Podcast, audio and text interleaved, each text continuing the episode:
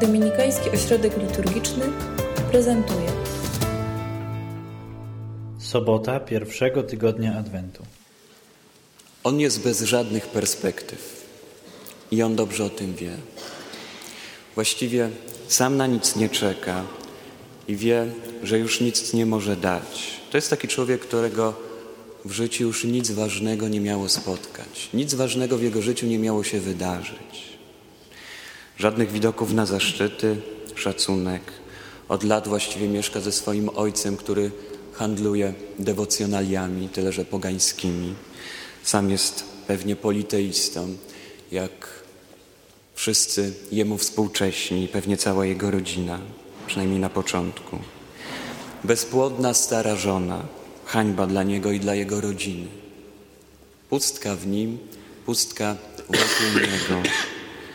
Może trochę pytań pozostało bez odpowiedzi, jakaś narastająca frustracja, no i to nieznośne starzenie się. No i nagle temu smętnemu, smutnemu staruszkowi świat staje na głowie.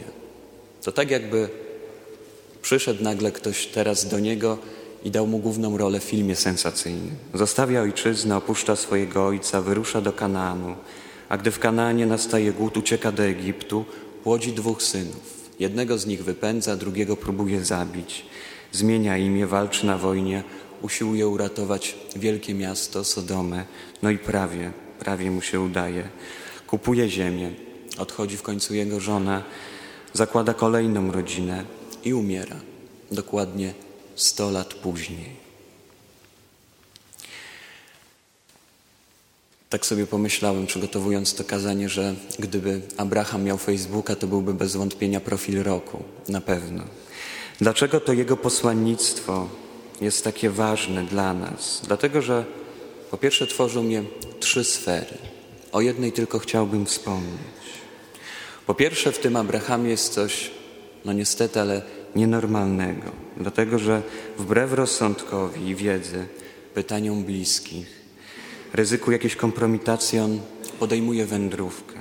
On jakoś wyraża absolutnie nieuzasadnioną pewność. To jest nieuzasadniona pewność, że ma do spełnienia jakąś misję, bo ta misja e, jest misją, która nie ma jakiegoś wyraźnego kształtu.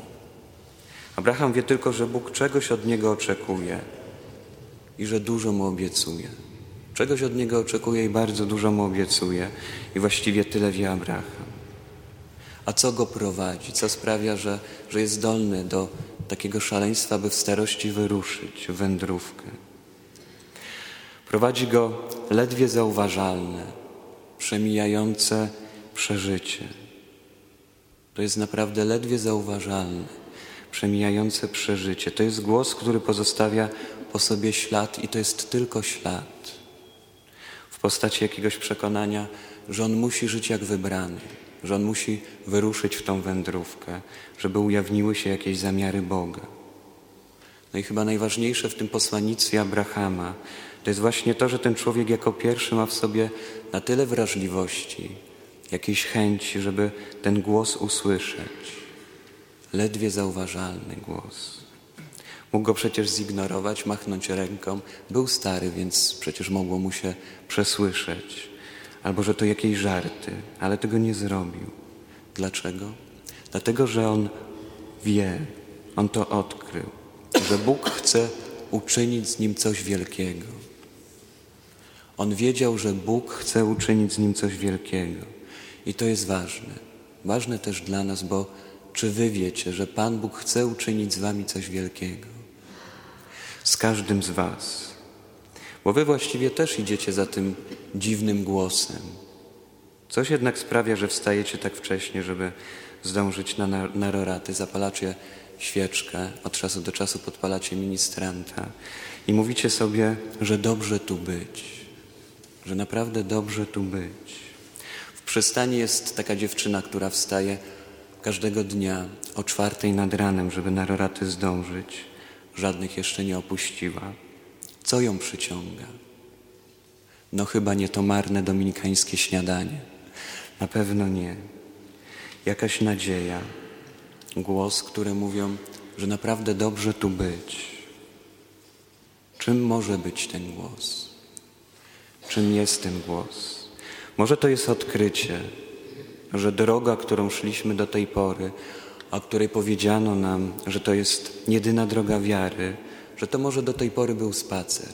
Spacer, kawałeczek za domem. Sądziliśmy, że to jest jedyna i właściwa droga, i nagle okazało się, że to tylko część.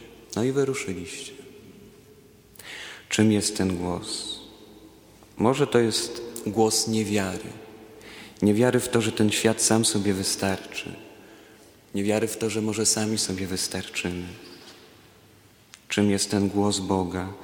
Może to jest wniosek, że pozostałe wołające nas głosy brzmią kiepsko, brzmią po prostu źle, a my chcemy czegoś więcej. I może ten głos Boga nie jest tak spektakularny, ale jednak pewny i prowadzi do celu. Czym jest ten głos? A może to, co Was tutaj przyciąga, to jest tęsknota, która ciągle wyrywa się przed codzienność. Jeżeli nie zostanie jakoś zrealizowana, to trudno będzie żyć. Tak czy owak, wiara zaczyna się od jakiejś wytężonej uwagi. Od wytężonej uwagi, tak jak u Abrahama. I to jest pierwsza sfera posłannictwa Jego. Istnieje też druga sfera, trudniejsza, znacznie bardziej. To jest sfera wierności. Potem jest trzecia. Trzecia to jest potwierdzenia Jego posłannictwa. To jest taka wisienka na tort życia Abrahama, bardzo przyjemna część. Ale to już radzę jakoś samodzielnie odkrywać, czytając tą historię Abrahama, bo warto. Warto, bo to jest historia wiary, która wydarza się w każdym z Was. Jak zaczniecie czytać tą historię, to zobaczycie, w jakim miejscu jesteście. To tam odkryjecie, w jakim miejscu wiary jesteś, jesteście. Dlatego, że w tej historii, w tej historii Abrahama, która jest gęstą historią, odnajdziecie siebie.